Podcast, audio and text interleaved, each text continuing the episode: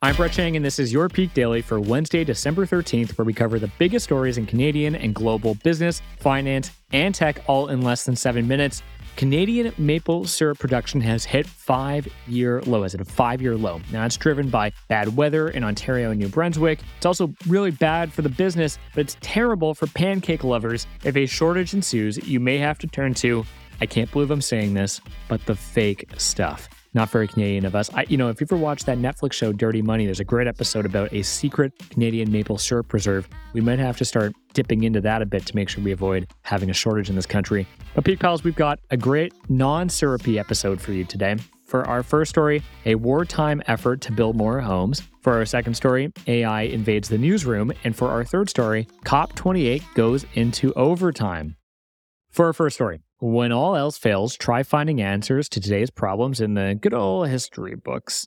The problem we're talking about today is that the federal is housing, and the federal government is rolling out a catalog of pre approved home designs to speed up housing development in the midst of a nationwide shortage, one that continues to fuel some of the most expensive housing costs seen across all G7 nations. The idea is ripped straight from Canada's post war housing strategy that dates back to the 1940s, a time when returning soldiers were struggling to find places to live.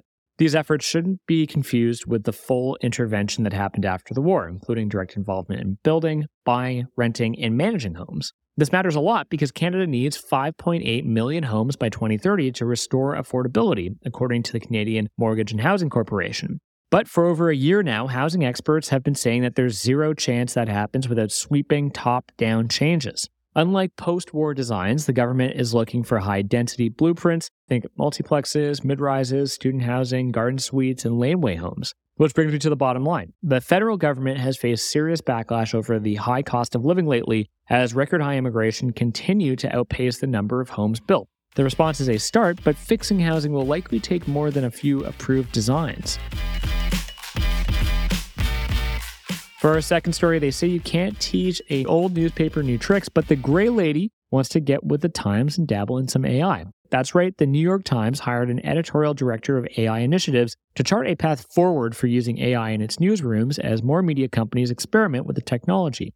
A slight change in pace given its approach to AI has been cautious so far. Big picture, the use of AI by news outlets has been well documented this year, including BuzzFeed, MSN, and Sports Illustrated, and usually not for good reasons. Results have been plagued with plagiarism, factual inaccuracies, and plain old poor writing. Websites like CNET and Investing.com have caught serious flack for using AI bots to write articles that had serious errors or ripped off already published articles online. Regional U.S. newspaper giant Gannett even added a pilot where AI covered high school sports after its bot wrote what was maybe the worst sports journalism ever. This matters because while the New York Times affirmed that its news will always be reported, written, and edited by humans, the hire is a firm recognition of AI's place in the newsroom. If, arguably, the world's most influential newspaper gives AI the okay, well, other newsrooms are sure to follow. Meanwhile, some publishers are ready to go all in on AI. Germany's Axel Springer will shut down its news outlet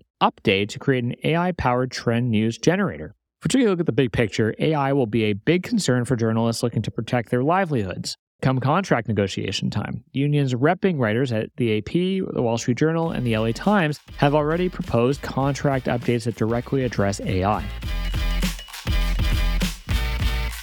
For our third story, the UN COP28 climate summit in Dubai went into overtime as environmental ministers made like us in university and they pulled an all nighter, desperately trying to finish a project. Here's what's driving the news COP28's president is expected to announce the conference's final draft of commitments sometime this morning, despite the conference technically ending yesterday.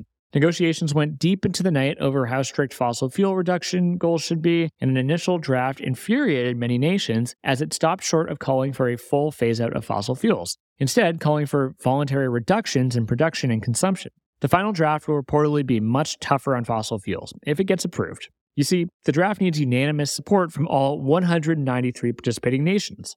And it matters because the legitimacy of COP is in peril depending on the outcome of the draft. What's supposed to be the most important event to fight climate change was slammed this year for the participation of big oil and oil producing Gulf states suppressing the agenda.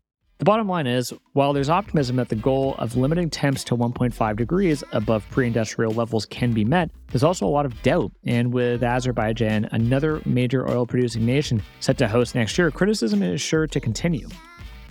Peak Pals, thanks for making us the most listened to business news podcast in Canada. If you've got a second, why not follow this podcast on your app of choice and leave us a review? And if you want more Peak, make sure to subscribe to our daily newsletter at readthepeak.com. Thanks, Peak Pals. Have a great day.